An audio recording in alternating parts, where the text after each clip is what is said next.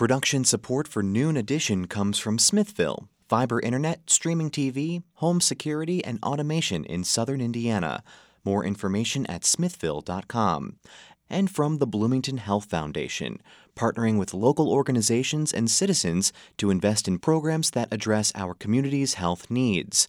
Bloomington Health Foundation, improving health and well being takes a community. More at bloomhf.org.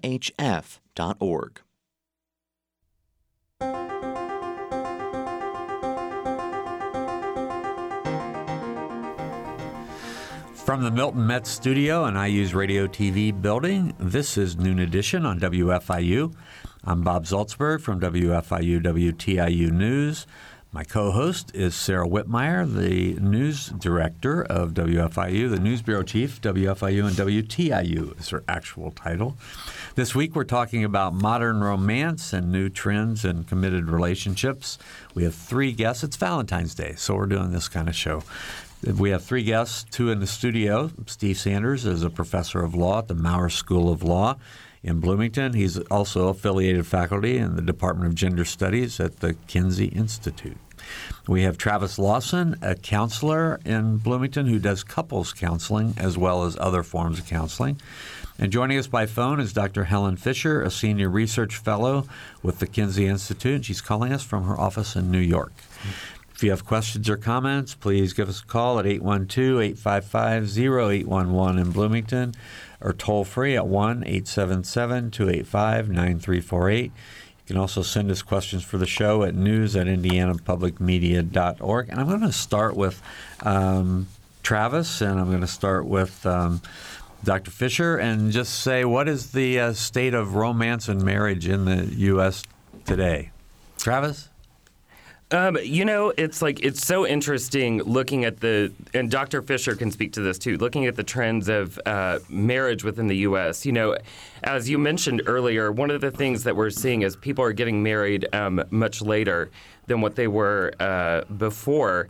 And there are kind of a myriad of reasons that people are doing that from a developmental perspective. You know, they're sort of delaying this entrance um, into uh, what we traditionally had considered like adult roles before. And so, you know, there are financial implications behind that. Um, people pursuing uh, more education. So there are just a, a, bunch of reasons why people are doing that. And that is particularly interesting among uh, LGBT people, which I know we're going to get into a little bit later. But yeah, it's a really interesting trend that we're seeing. All right. Dr. Fisher? Well, what's, I, I will go on with Travis. That's very, that's exactly right, and it's around the world. It's not just in the United States. Uh, it's almost ten years later. I mean, a woman used to marry at age 20, and now she's married at almost age 28. And I've looked in 80 cultures through the demographic yearbooks of the United Nations, and the later you marry, the more likely you are to remain married. So we may be heading towards some relative family uh, uh, stability, and I think there's many reasons. I mean, I, I'm the um, chief science advisor to Match.com, so I collect a lot of data for them. I don't collect the data on their Match members. I collect it in national uh, representative samples based on the U.S. Census. So it's real science. And just as Travis said, I mean, there's many, many reasons, but among them, uh, one third of people in their 20s are still living at home, and it's not because they're lazy. It's because they're saving money. One third of singles today want to be financially stable before they wed, and get this 40% of singles today want self acceptance before they wed. So they're working on themselves. They're cautious. This is a cautious generation. Today, millennials are cautious. In fact, I'm extremely uh, impressed with them. Mm-hmm. Now, Steve, I know you've done a lot of work on. on on LGBT marriage. Mm-hmm. It's five years since the Supreme Supreme Court ruling, roughly five years. Yeah, the, the, I mean, gay marriage has actually been legal in, in at least a few places in this country since 2004. Massachusetts became the first state. Iowa followed um, a, a, few years later, and then uh, in the uh, you sort of had a, a, cascade of states increasingly legalizing marriage, often by court order, culminating in the Supreme Court decision in 2015 that this is something that states cannot deny people. So mm-hmm. we've been living with the reality of same-sex marriage. Um, you know, one consequence of marriage is that people have kids and, and reproduce, and that's provided a, a host of interesting legal questions. Um, but another issue that I think is is floating above the things that uh, Travis and Helen have already talked about, and that is um, the government privileging of marriage. So if we have a rise of people living together without marriage, if we have more people living in single households, as we know we do, that begins to raise some questions about whether all of the advantages and legal benefits and expectations that come with marriage um, you know, should be extended to other kinds of relationships, other forms of caregiving. Uh, is this something that uh, are we privileging something that is no longer necessarily in sync with what people need in the real world? Well, you're I mean, I think a lot of workplaces deal with this, right? With benefits that they're sure. offering. I, I, mean, yeah, sure. It, it's very common, of course, that uh, you know, in order to qualify for uh, uh, subsidized health insurance. You can put your spouse, your legal spouse, on a subsidized health insurance policy. Uh, I think if you're an IU employee, your spouse gets to use, you know, the campus gym and other sorts of privileges. So, both in the private sector, but as well as law, law privileges marriage in all sorts of ways. Um, uh, you know, it, it, it's kind of the uh, you know world's greatest preferred customer card if, if you are married in lots of ways. Now, it also it also carries, to be sure, responsibilities and obligations, but it, it is in many ways legally, financially. Um, a, a, form of privileged relationship that, uh, but we're talking about lots of different kinds of loving relationships, either romantic relationships or even caregiving to a parent. Mm-hmm. And and is our is our world keeping up with those needs? Travis? And I think one thing that we, to go off that, I think one thing that we see when you look at the sort of data, why people choose to get married, you know, generally it's, um, you know, people choose to get married because they're in love. And that kind of trend holds true for LGBT people and um, heterosexual people. But where where the data gets really interesting with these sort of motivations, why people choose to do what they do, you know, love, of course, companionship, all these things. Where you see something very interesting happen, um, uh, in, statistically, is that LGBT people more so than heterosexual people report that they um, are getting married for like more utilitarian reasons. You know, now that they can, you know, they report that they're getting married for um, the sort of the legal protections that you get that come along with uh, having a spouse and uh, the financial stability. So you know, you see these more uh, kind of utilitarian reasons that people are also choosing to do that now because they can, mm-hmm. right? Which again goes back to the issue of all the government provided and private sector provided sure. benefits, rights, subsidies, privileges that go with marriage. Is that true just w- with older couples too? Do they get married for the same sort of reasons? Well, I think one thing that's really interesting about that in terms of uh, sex or like kind of gender is um, when you look at older Americans in particular, um, you know, and this goes back to that sort of wage disparity between women and men. So that sort of underpins this whole kind of thing. I mean, one of the things that you see is that um, uh, comparatively, uh, same sex couples, uh, uh, women who are in same sex relationships, compared to men who are in same sex relationships and heterosexual counterparts, tend to live in poverty more than the other two populations. And this is also true of women uh, who are uh, women who are older. Right, in part be, um, that sort of par- because of that kind of partnership, but also in part because as as men and women age, there tend to, there tends to be a lot more uh, older women than there are older men, and so that makes that uh, pairing up more difficult right? I'm curious, Dr. Fisher, in your research, um, if we're talking about people waiting till they're more financially secure to get married, are we yeah. really changing this idea of marriage and that you, are creating almost like the haves and the have-nots in marriage? Um, because do you have the wealth to get married at a younger age? Does that yeah, it's very interesting. I mean, it's it's people who are college educated are more likely to get married and and and less likely to divorce. And I can really see why because the thing is if you're going to divorce and you don't have very much money, you might be paying alimony to somebody who you were only married to for a year or a year and a half and you've got, you know, I mean, I I am fascinated with what I think it was Steve said about the fact that we're going to need some changing uh, legal systems to, to for all of this. I mean, there's so many different kinds of relationships, as I think that he said. I mean, there's one thing that I'm interested in called LAT, living apart together. And these are two people who love each other, are faithful to each other, but keep separate homes and really meet almost by appointment. And uh, I do think that we're also going to need more um, uh, different ways to divorce. I, I know that in France now they've got something called PACS, P-A-C-S, PACS and you can divorce by just really handing in a sheet of paper, um, which would, you know, bypass the incredible uh, legal issues of of divorce that we have today. And I would think that if we begin to have more realistic. Uh, uh, marriage and divorce laws, just as has been suggested here, that we will see um, more people marrying. I know that um, uh, the vast majority of people of reproductive age in America today do want to marry, and all of my data on this 45,000 Americans um, shows that after your reproductive years are over, you're less and less inclined to actually marry. But that doesn't mean you aren't still creating all kinds of partnerships, which I agree should be uh, uh, equally privileged. If you have questions or comments about the uh, topics we're getting into today, which is uh, love, marriage, relationships, legal issues involving those things, we'll get into some technology issues involving those things, political issues involving those things. You can give us a call at 812 855 0811 in Bloomington or 1 877 285 9348. You can also send us questions at news at indianapublicmedia.org or on Twitter at Noon Edition. We got a question from Emma who is wanting to know about moving in with a significant other. Um, she says, What advice do experts have for someone who's going to move in with their significant other for the first time? Is cohabitation before marriage really a predictor of divorce?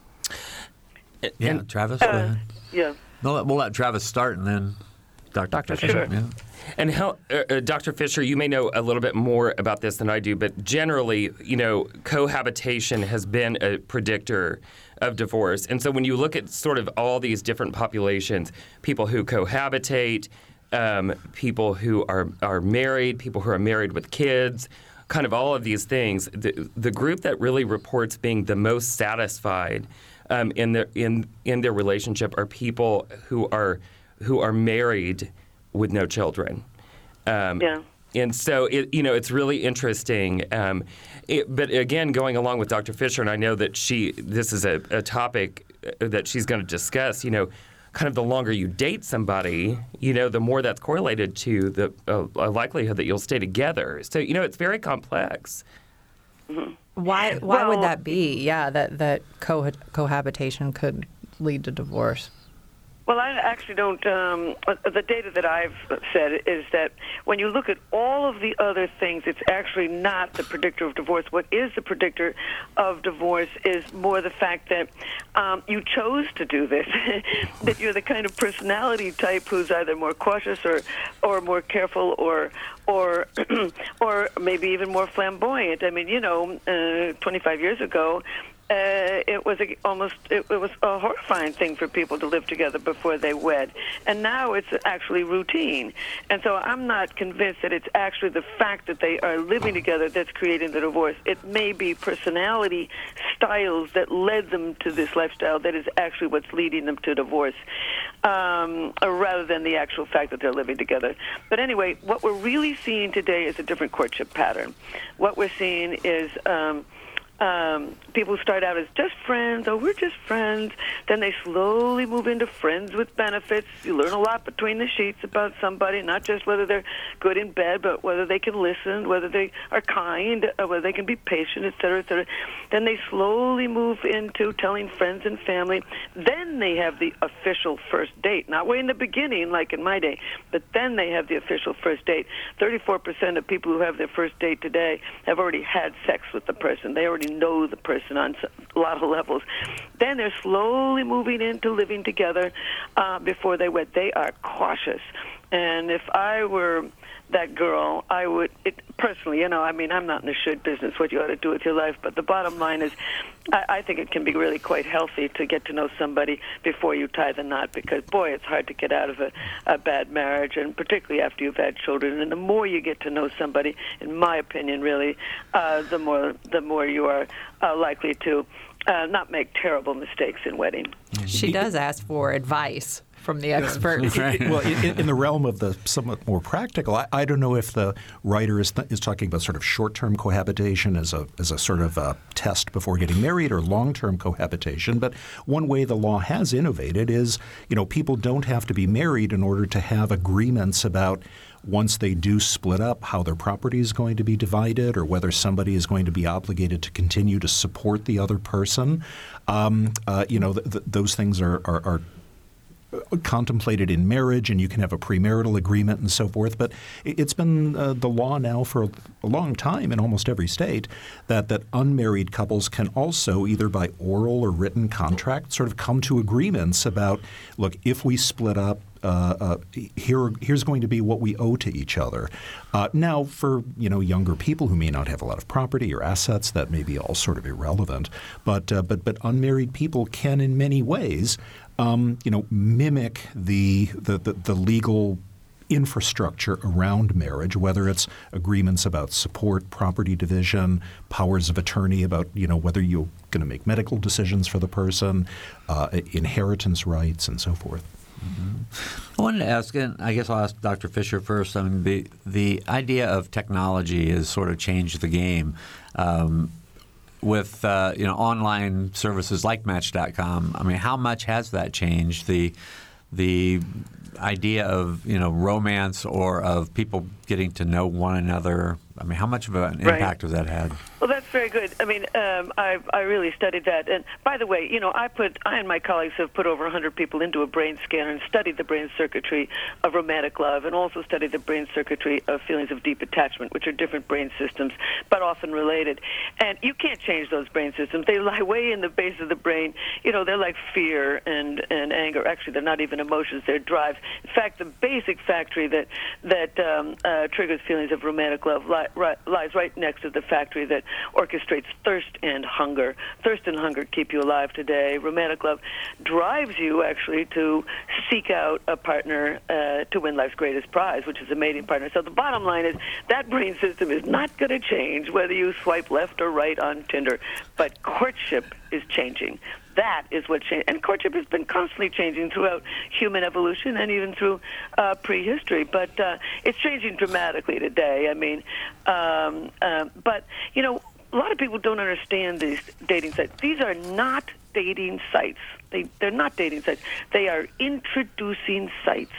You've got to get out and meet the person. The only real algorithm is your own brain that's not going to change whether you met somebody on a park bench, whether you met them on I don't know uh, on an internet site. But you've got it, it, it's still the responsibility of your own brain, which really hasn't changed. It's just this new way to do the same old thing, which is to meet people. Mm-hmm. But there's problems to it. I mean, we got too many alternatives now. I mean, for millions of years, you didn't have, you couldn't swipe left or right a thousand times. But we don't know how to use these services. As a matter of fact, the brain has a sort of a sweet spot of between five and nine choices. And after you've got onto your tenth choice, the brain gets swamped. It's called cognitive overload. So it's no, it's not a problem with the technology. We just, it's so new, we haven't learned how to use it. Okay, I have to ask this question because that's what I'm paid to do. But can you explain these swiping left or right for those who might not oh, understand? Sorry. Um, so I've never done it, but when you go on Tinder, which I've never done, um, uh, you swipe uh, uh, I don't know. I think it's right if you um, want to inter- if you want to say I'm interested, and you swipe left if you're just getting it off your thing and you don't want to want to uh, uh, meet a, meet the person. So you you'll see a pile of girls. They'll go into a bar. They don't even go into a bar to pick people up in the bar. They go in to meet each other and swipe left or right on Tinder. Gotcha. Um, and they are looking at everybody's face and a very very short profile and saying, "All right, I'd like to meet you. I'll swipe right. I don't want to meet you. I'll swipe left." So, okay. so what happens then? after you swipe. I'm just. I, oh well, well then it's I don't work with that site, but my oh. understanding is, and tell me if I'm wrong, somebody. But um, the the real key, and it's a brilliant key, I think. The real key is that they the other person has to swipe right also, oh. and if you oh. both swipe right, then it's the beginning of the process of of, of connecting and um, uh, and and and that's how how it works. It, it's very interesting. I always thought it might be for older people, but uh, the young are really getting into it. I read an article, I don't know, last week, and it was about a lot of college students uh, um, who don't feel like going out on Friday night and having ten beers and having sex with somebody they don't even know. They would prefer to go onto an online site actually and um, meet because you know a little bit more about them. At least they're on a site. At least they're interested in it. As a matter of fact, you know, I do these studies, as I say, with Match, and um, every single year for the last, I don't know, several years now, uh, more people have met their last first date online, not just necessarily match, but online than offline. And there's a new study out of Chicago, University of Chicago, which was fascinating, which shows that if you meet somebody online as opposed to offline, um, uh, you're more likely and, and marry them. You're more likely to have a stable marriage. And I wondered why could that be? I mean, you know, why? Why? What is it? What? Where is it? What difference does it make if you meet somebody on a park bench or on a dating site? So I did a study, a national study on this, and as it turns out, if you meet somebody, the people who are dating online um, are more likely to have a full time job, are more likely to have higher education, and are more likely to be interested in a committed relationship. So it's just dramatically changing. We just have to figure it out. Okay. Yeah, and I think what's it. I think what's so interesting about that too. Um, you know, it, these sort of subsets of the population. So you think about, you know, um, lesbian and gay people and bi people um, and trans people. I'll talk a little bit about um, here, here, in just a bit. But when you think about these sort of alternate, what we would consider like alternate forms of dating that have become commonplace now, you know, they've been doing this uh, using apps and these sort of things for much longer than what heterosexual people have. Um, and so that's sort of co- commonplace in that culture. But really, when you think about like what would motivate somebody to do that, or what would what motivates somebody to utilize these apps, of course. Um, you know, uh, a paucity of dating partners is one, or you know, having a diffuse pool of people to choose from. So that makes it that simplifies the process a little bit more um, you know, if you're living in a sort of area where there aren't a lot of viable partners, you know, it, it simplifies that. But more than anything, you know, it's like people are very busy. And so what that allows people to do is sort of cut to the chase, right? Um, and especially for young people, they report, you know, they report being very busy. So these sort of thing, these sort of these sort of apps, um, you know, they do a lot. They cut through a lot of um, time consuming kind of mechanisms. But again, you know, we see this, you know, these have been sort of prevalent in the in uh, uh, sort of queer culture for like for a, a while. I, I, mean, I'm, I'm certainly not an expert on this, but your instinct is always that this is a bit dehumanizing, that this must be at least a cousin of the whole phenomenon of, you know, sort of young people who really can't have a conversation in person because all they know how to do is converse and message on their phones. But but I suspect related to what Travis has said, I, I, you know I'm old enough to remember this term singles bars, and and you know you had to go out to a public place in order to meet somebody, and it had to you had to like to sort of drink mm-hmm. alcohol and be in noisy environments, and, and another upside maybe of this online culture, whether it's Match or Tinder or Grindr or something like that, is you don't have to go, and and we don't really yeah. have places that are called singles bars yep. anymore. Mm-hmm. All right, we're about halfway through our program today. We're talking about uh, you know it's Valentine's Day, so we're talking about uh, marriage, romance, and all things related to those uh, topics with uh, Steve Sanders, a professor of law at the Maurer School of Law in Bloomington, Travis Lawson, a counselor who does a lot of couples counseling, and Dr. Helen Fisher, a senior research fellow at the Kinsey Institute. If you uh, want to join us after the program, our phone numbers are 812, I'm sorry, after the break, 812 855 0811 or toll free at 1 877 285 9348. You can also send us questions for the show at news at indianapublicmedia.org, and you can follow us on Twitter at Noon Edition. We'll be right back.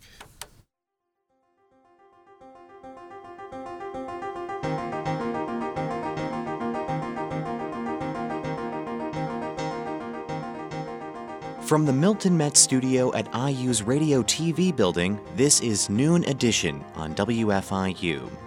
WFIU News covers South Central Indiana and the state throughout the day, at WFIUnews.org and on Twitter at WFIU News. You can watch unfiltered video of breaking stories on Facebook Live, and you can get a digest of all the day's top stories delivered to your inbox each afternoon. It's a free and easy way to stay on top of the headlines, plus the in depth audio, video, and print news stories you can't get anywhere else. Subscribe now at WFIUnews.org.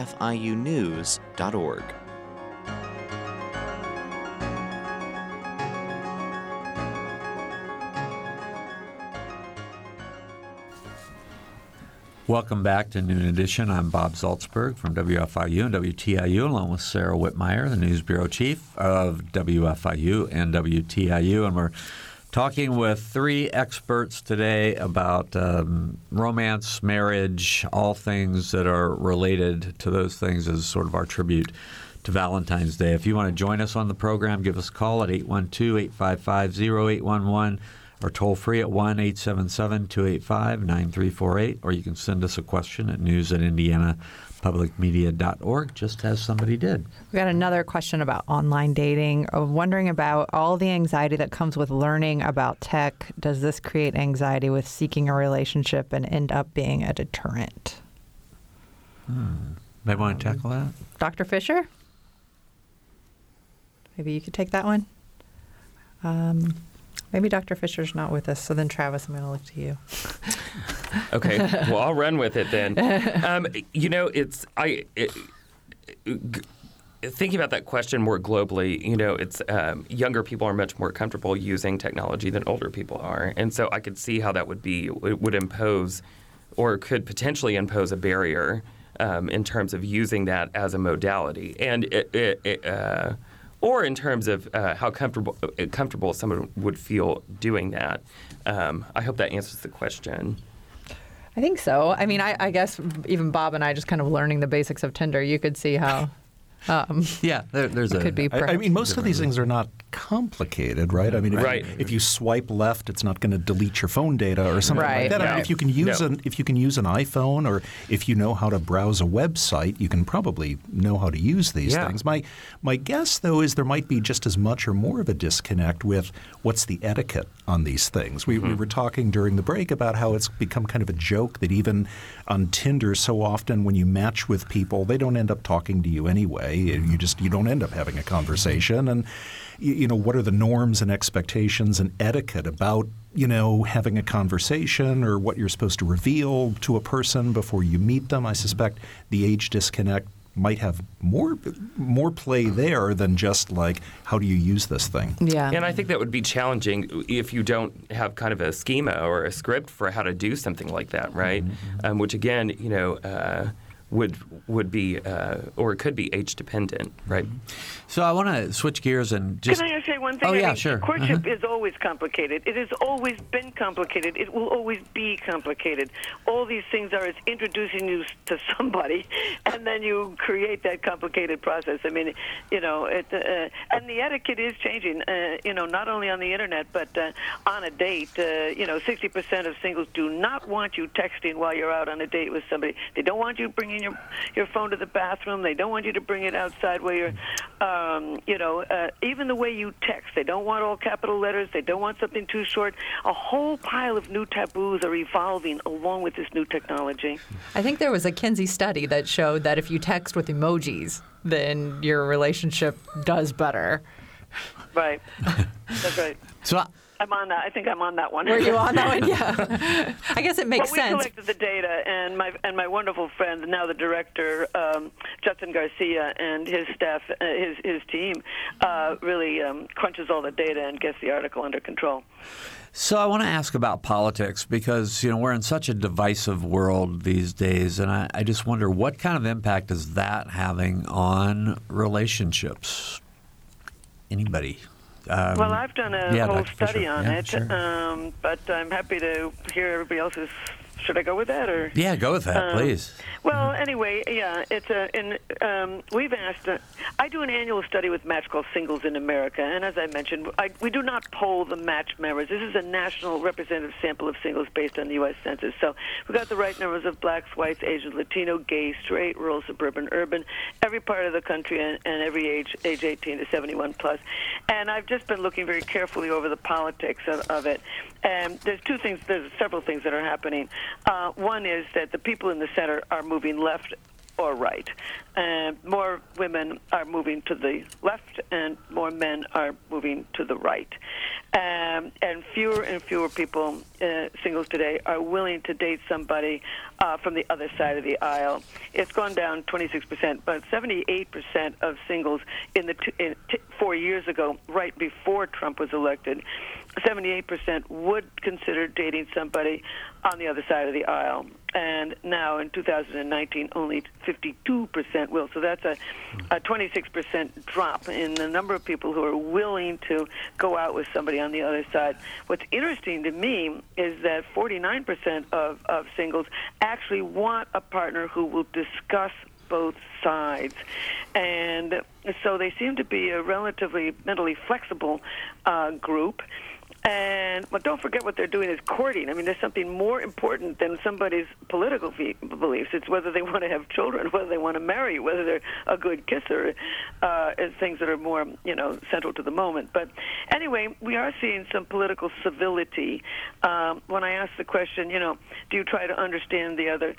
If you're on a date with somebody, you try to understand their perspective if they're from the other side, and 45% of both men and women would say yes. So, um, and even more interesting to me is that one third of singles today have been in love with someone with very different political views. So that's something. But what the really interesting part is, of those one third who have gone out with somebody with very different views, 73% would do it again they would do it again. So basically, once you've found love, once you've experienced this, that brain system for romantic love and the feelings of remembered love seem to be stronger than one's political views. But then there's the issue about meeting the parents. There, there's a uh, there's just an, um, a, a poll I found uh, that said in 1960, um, looks like you know the question is people who would be displeased if their child married someone from the other political party. In 1960, it was like you know four or five percent of both. By 2010, that's the most recent number in this poll. 49 percent of Republicans and 33 percent of Democrats said they would be very displeased if their child married somebody from the other political party, and chances are that's just gone up since 2010. Travis, and I want to I want to ask, and obviously you have all sorts of confidentiality things you can't talk about, but do you find in your practice that this has become a bigger issue with people who may be having problems in their relationship? You know, it's been so interesting. Actually, like I, I was posed this question. Um, sort of in a preliminary way before coming on, and I was trying to think about it, and actually I haven't seen that um, be a large problem. You know, it's not something that's uh, sort of pressing or prevalent. You know, the problems that were sort of pre-existing um, in this sort of pre-Trump era, or however you want to kind of look at that, are still kind of the same. Mm-hmm. Yeah, and amplified, of course, in in certain domains. And but, what are they? What are the biggest problems? You know, it, it, like when people come, uh, the biggest problems. Uh, you know, people report um, communication problems, yeah. right?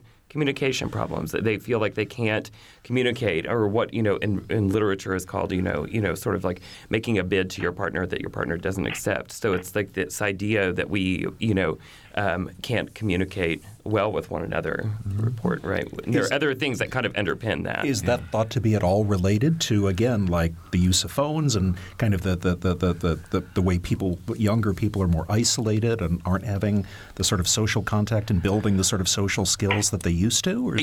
You know, I don't know the I, I don't know the research on that, and I really don't, and um, so I don't have a definitive answer to you. Uh, we have a researcher here. How about? I know. Let's ask her.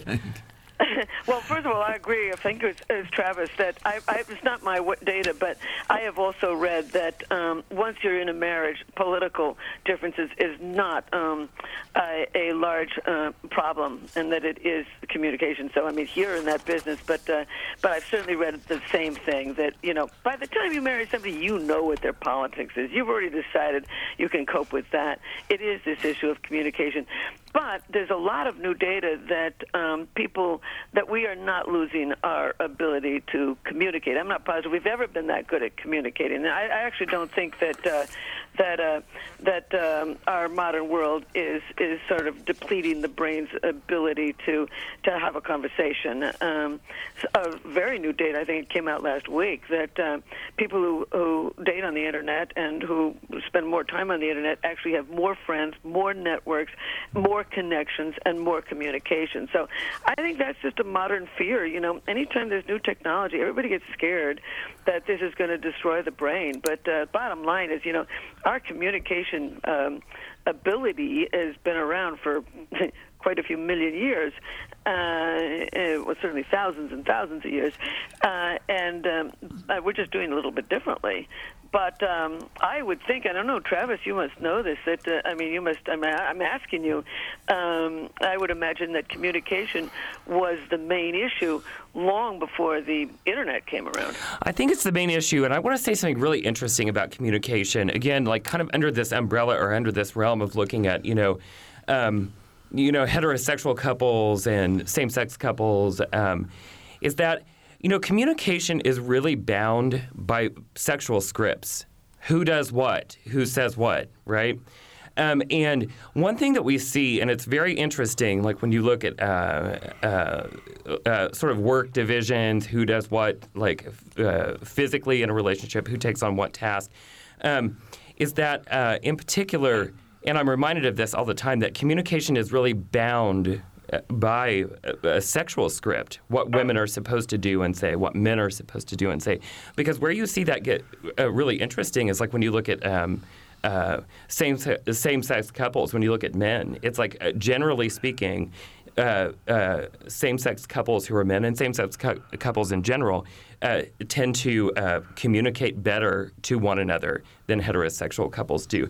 And the idea behind that is is they're not so bound by scripts. And you see that also, and it's actually very, very prevalent when you have a, a, division of labor within a family, every bit of research indicates that same sex couples, when there's a division of labor within a family, they actually are um, a little more polished, a little better about doing it. And the idea behind that is is because they can com- communicate a little more freely with one another, um, because again, they're not so bound by these. Um, by these um, kind of gendered roles that people take on. So they're better able to sort of permeate boundaries and move back and forth between, you know, who does what, right?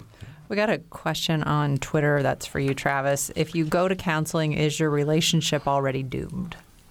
Um, you know, I actually I was talking to one of my best friends who's a psychologist here in town, and we were talking about this.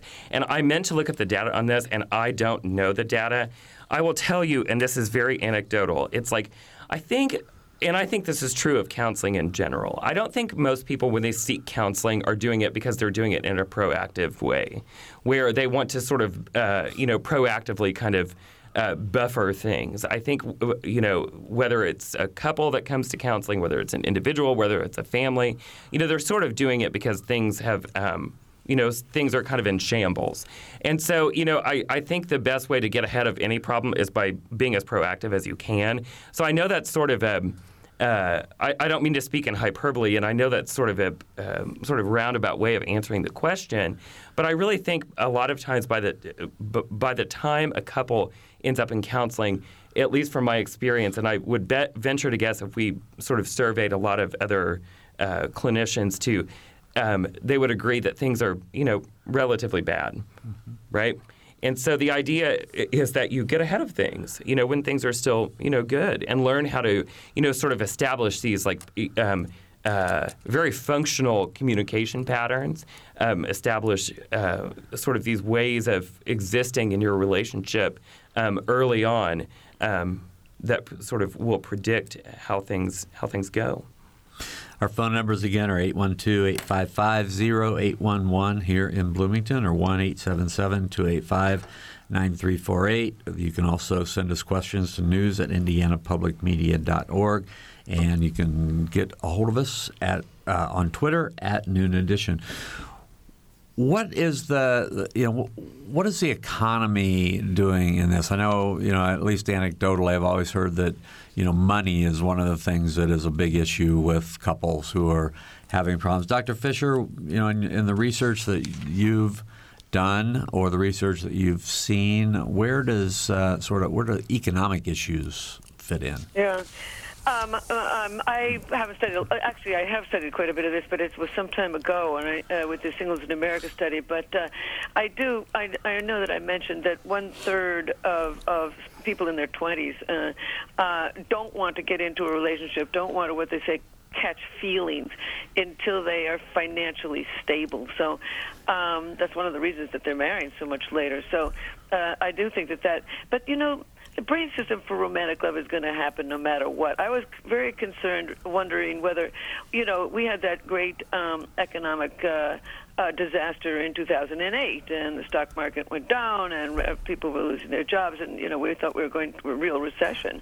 And so we asked whether uh, singles, you know, were stop were stopping dating, and they weren't. They were spending less money on it. They were going to cheaper restaurants, but that br- that drive to love, just you know, is paramount.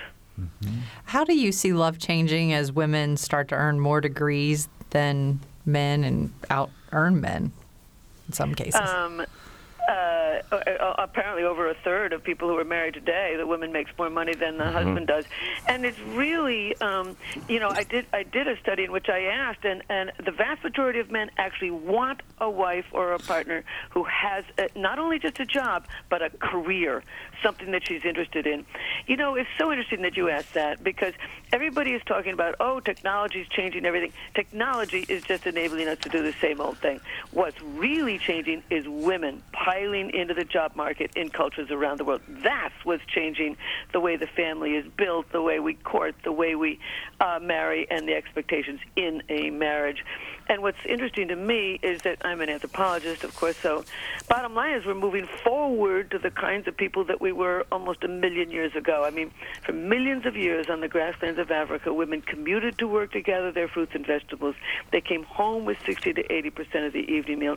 The double income family was the rule, and women were regarded as just as economically, sexually, and socially powerful as men.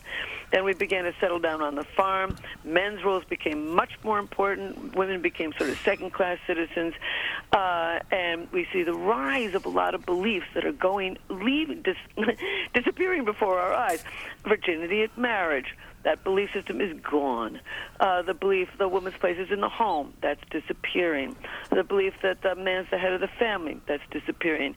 And this concept of till death do us part, that's disappearing. We're moving forward to um, the double income family and the rise of women economically, socially, and sexually. And that's the real story about today. Mm-hmm. I'm curious about religion. I mean, we've talked about politics and economics and and how I think Steve had the data about um, politics and how people would be disappointed. But what about if if you're Catholic and you bring home a guy who's Muslim? What kind of data do you have on that, Dr. Fisher? Um, uh, we ask that every year when I do this national study, and something like 70% of men, uh, when I ask, what are you looking for in a partner, um, um, they do not say that. About 70% of men and 60% of women uh, nationally um, don't care very much about the ethnic background uh, or your religious background. What they want now is somebody who's compatible, somebody who's kind, somebody who respects them, uh, somebody who's physically attracted to them. They're looking for a companion, um, not a you know I, I would imagine it's much better if you can find somebody from your same religious background because we do seek people who have the same values and of course your daily habits. I mean if you're very catholic you're going to have different daily habits than if you're an atheist. Uh, um, i mean in terms of how often you go to church how times you get get dressed up et cetera et cetera. But um, it's playing less and less and less of a role. I mean when you look back onto the farm for example a young woman she had to marry a guy from the same religious religious background, the same social set, um, uh, who could financially support her, and hopefully lived in the farm next door all of that is gone. We're now choosing to please ourselves, and religion does not seem to be a major part of that. Yeah, there's a, mm. a, Pew study from 2016 that indicates, and I, I guess this is this is completely uh, uh, uh, intuitive, not counterintuitive, that uh, people who scored more highly on on being religious, uh, a high index score of religious observance and so forth, were more likely to be married to someone that they shared a religion with, and if you were um, uh, uh, uh, married to someone who did not share your religious tradition, it was more likely that you were someone who just religion was not an important part of your life based on other measures. That, that seems to make sense. Yeah. Mm-hmm. Um, we got another question from Twitter. I think this is probably for you, Travis, too, asking Are prenups becoming more common with economic equality? There was a story on Marketplace about that just last night. Really? Yeah. What did it say? Well, it was just a young. It was just a young couple that was having a prenup, and they were, you know, they were just a normal young couple, and they were talking a month before they were going to even, I think, get officially engaged about whether they would have a prenup or not. And mm. it was just kind of an interesting story. And actually, I, you know, I'll let the other two take this yeah, because okay. I feel like they could do a little bit better job than I could in answering this question. Hey, Dr. Fisher. I know that uh, when I asked uh, 5,000 Americans of every age and background whether they wanted to have a prenup, 36% said yes. And I was rather surprised at how low that was. Other people think it's high. I think it's a bit low, uh, only because uh, we got a lot of property these days, uh, and uh, people have a lot of arguments over property, and it strikes me that that would I don't know. I wonder what Steve says in terms of the law, but uh, uh, you know, you go back to hunting and gathering groups, and they didn't have to fight over property. I mean, he was she wasn't going to take his bow and arrow, and he wasn't going to take her pottery bowl and her digging stick, and the everybody knew who belonged to the, where the child belonged because it was part of a, a particular clan and it was going to stay part of that clan. So they didn't have this problem of so much property, but today we do. And I'm sort of amazed that, and this is, I guess, the triumph of love. You believe this will last forever, and so you're not thinking about it sort of rationally. Steve? I, I, I, certainly teach the law of prenups in, in family law. I, I, I don't have any particular data uh, that, that is unique to me. I mean, I do anecdotally, you know, hear from students. I sometimes have students who are married or who are engaged. I don't know if economic equality so much has to do with it. I think it just, um, you know, it, it makes sense that young people starting out who don't have a lot of assets and who may have, you know, relatively even incomes and earning potentials are probably less likely to imagine that they need a prenup as a practical matter. Prenups are more common among second people getting into second marriages, people who are older, who are established, who have assets that they want to protect in some ways. So I, I think the, the, the variable is more, you know, do you, do you have reason to anticipate that as your situation changes in life, it might be a good idea to have a prenup. There was a New York Times article from 2018 that said um, lawyers who do these kinds of things report that more millennial generation clients seek prenups or asking about prenups. But at least in part, it was theorized that that has to do with the fact that they're older when they get married, and so probably again, the older you are, the more established you are, the more you have an income, or there might be income disparities between you and the person you meet. That's probably what's more likely to drive your sense of whether it's something you need or not. Steve, if you could sort of continue on that that mode, is there anything you know that we haven't touched on about marriage equality litigation that's just a hot button issue right now? I mean, what's the most sort of the most common issue that comes up if you're talking about same-sex marriage, yeah. Uh, the, probably the most the most common issues are not about the marriage relationship itself, the two people. It it has to do with um, there's a whole basket of issues that scholars are writing about uh, about the consequences related to children, a, children, paternity, uh, uh, relate you know relationships with your child and so forth. So just within the past couple of weeks, the uh, Seventh Circuit Court of Appeals, the federal court that applies here in Indiana, ruled in a case that had been sitting around for a long time, that um, the state of Indiana had to recognize if, if there are two women who are married who get together and have a, who have a baby, but one of them is artificially inseminated with a sperm donor.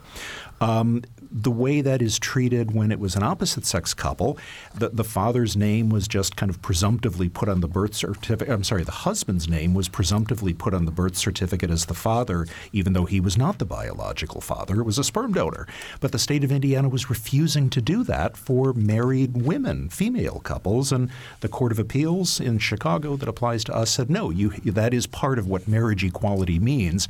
You have to treat uh, a childbearing and birth certificates are, are, part of the basket of rights and privileges that you have when you are married. Um, you know, uh, uh same-sex couples are more likely to uh, need to use, for, for, example, gestational surrogates if they want to have a child. That's particularly gay male couples. Um, the law of surrogacy uh, varies widely from state to state. In Indiana, surrogacy agreements are not even recognized legally.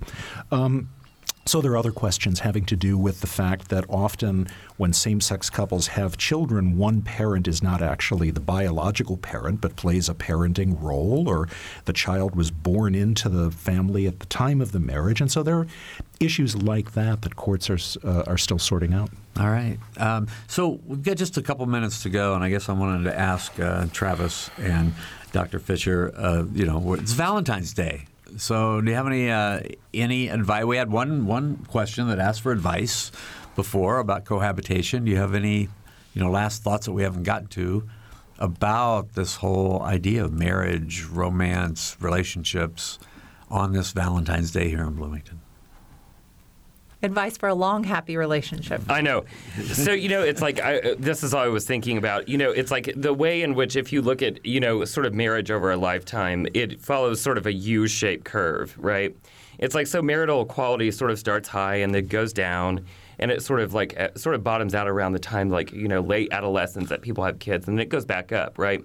And so the idea is that you know it's the way in which people love each other shifts over time, right? It's like it goes from being this sort of like passionate thing to being more like of a sort of companionship, right? And so it changes. And what's really related to that is this idea of like intimacy, and and intimacy is related to um, frequency of sex, and those things um, really tie into like how satisfied people are. So I think at the end of the day, what's really important is that you're actually friends with the person mm-hmm. that you're married that you're married to or that you're in a relationship with. It's you know having a good friendship you know, a really solid foundation, um, and being really good friends with the person that you're with like matters a lot. Mm-hmm. Right, Dr. Fisher, we have less than a minute to go, but why don't you uh, take us back, take us sure. home here? Uh, all right. Well, we, we, I and my colleagues have put over 100 people in this brain scanner, and uh, we put in 15 people who had been married, happily married for over 20 years, and we looked at what's going on in the brain in a long-term happy marriage, and these are the three brain regions that become active: